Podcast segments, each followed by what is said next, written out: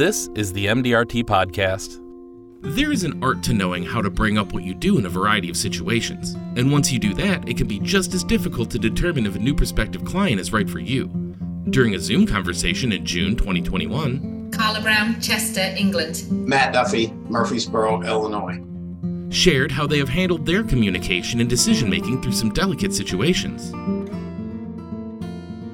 So if I'm in a social gathering, I'm never going to bring our products or services into that conversation. But if somebody mentions investments or insurance or anything, I mean, if they even hint at opening that door, I'm going to jump on them like a tiger. But the way I do that is I do that with a story every single time. I don't ever say, come in, let's talk, or whatever. If somebody says, did you guys see what Tesla stock did this week? Or something like that, then I'm jumping into that conversation and saying, man, I had a client in last week that had bought some Tesla, you know, or whatever. And make sure they know that I'm active and engaged in that, whatever it is they're talking about. And I'm really, really good at that. I spent a lot of time at the golf course at the country club, and somebody talks about the bank or a CD. I'll say, man, I had a client that was getting 0.8 on a CD, and we showed them how they could get three and a half or whatever it might be. I feel like that's one of the strongest parts of my personality. I mean, we have a standing joke in the office that every time I go to a family event, and I don't see my family very often, we're quite widely located across the UK. So we generally only see each other at christenings, funerals, or weddings, and when we all get together. The standing joke in the office is that every time I go, I come back with a new client.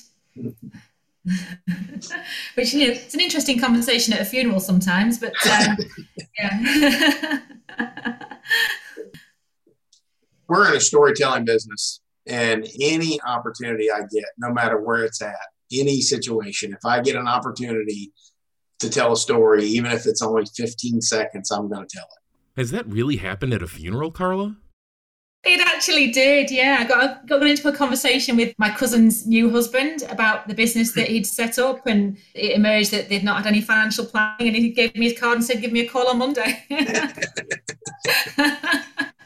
Matt, can you think of an unexpected place where you've been talking about it this way? Not really. I mean, it's just, you know, again, social events is where I tell stories, not anything. I will say that my dad and I run an actual commercial hunting business, and we get people from literally all over the country. We've had people from 30 some states come to our hunting business. Yeah, my dad's also in the bit in our business, I should say that. So we create an absolute mass amount of good clients for our business around the campfire at our hunting lodge. He's the master social guy, and I'm kind of the nuts and bolts guy. But we've written a lot of good business sitting around the campfire at our hunting lodge. I mean, just this week, one of our hunting clients sent me a check for four hundred thousand bucks to open up a new investment account. Just sending me a personal check. You wouldn't think that would happen around deer camp, if you will. But so that's I've probably drummed up more business unintentionally at our hunting lodge than anywhere else. Another part that goes along with this is making sure you work with people that you want to work with. It's not always easy to tell who is nice or how to define that. Does it ever feel difficult to determine who is the right fit?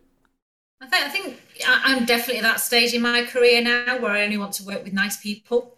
You know, back in the early days when you're setting your business up, you, you do take on some clients that perhaps you regret further down the line and you, you realize you shouldn't have said yes, you should have said no. But I think, you know, you can very quickly spot who's going to be easy to work with and who's going to be difficult to work with. It's about, you know, the, the engagement with the conversations early on. But if I've got a client who I think we are going to be a good fit for, but is a little bit resistant, maybe, then I'll say to the client, look, you know, maybe we aren't right for you. Maybe you need to find somebody who can do X, Y, or Z and almost make us a little bit un- unobtainable. And that seems to then change their mindset as soon as we start to back off they then think, oh, actually, no, I do, I do want that. And so that's worked with a client quite recently. It was only a couple of weeks ago where I, I, sort of tried that tactic. But now, on the whole, now I only pursued that client because I knew that you know we will work together well. But on the whole, now if I get a client who I think is going to be hard work, or you know, if, if I see that he hasn't treated the team very well in in the dealings that he's had with them, perhaps if he's if he's not spoken to people very nicely, or you know something like that, then I don't have a problem saying to them, look, you know, we're not for you. Why don't you go and try somebody else? You know, I'm comfortable enough within the business now and the, the client base that we've got that we're in a position we can do that. Same, it's nothing for us to need to fire a client if they're not nice to our staff. I mean, I literally have zero tolerance for that, not any, none whatsoever. But the other thing I'll say is when I was interviewing a, a, for a producer position earlier this week, I told them that at the corporate level, our company is pretty conservative about who they'll take on as new clients.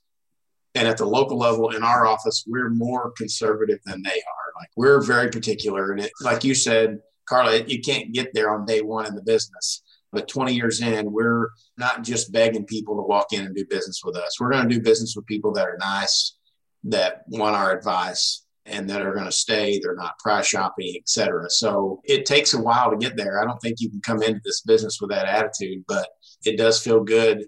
It makes you feel kind of like you maybe you're not there, but you're close when you can tell somebody, you know what, you're not going to be a right fit for our office.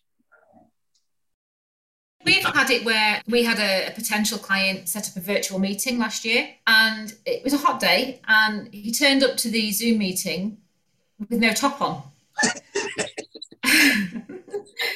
here, you know, dressed in business clothes, and I'm assuming he had trousers on, but it was Zoom, so I couldn't really tell. I wasn't sure, and I didn't want to find out. But you know, I had a bit of a chat with him, and then I cut the meeting really short. And I said to the team, "Look, if this this guy comes back, we, he's not for us. We don't want him. Thought, if somebody's going to show us that little respect that they can't even put a shirt on to turn up for a meeting, that's not for us." I mean, that's quite an extreme example. Thankfully, that doesn't happen all the time. Did you take a screenshot of the Zoom call? oh no! I honestly didn't know where to look that's, that's funny. That's the end of this month's episode. If you'd like to subscribe, you can find us on SoundCloud and Spotify at MDRT Podcast. Thanks for listening, and see you next time.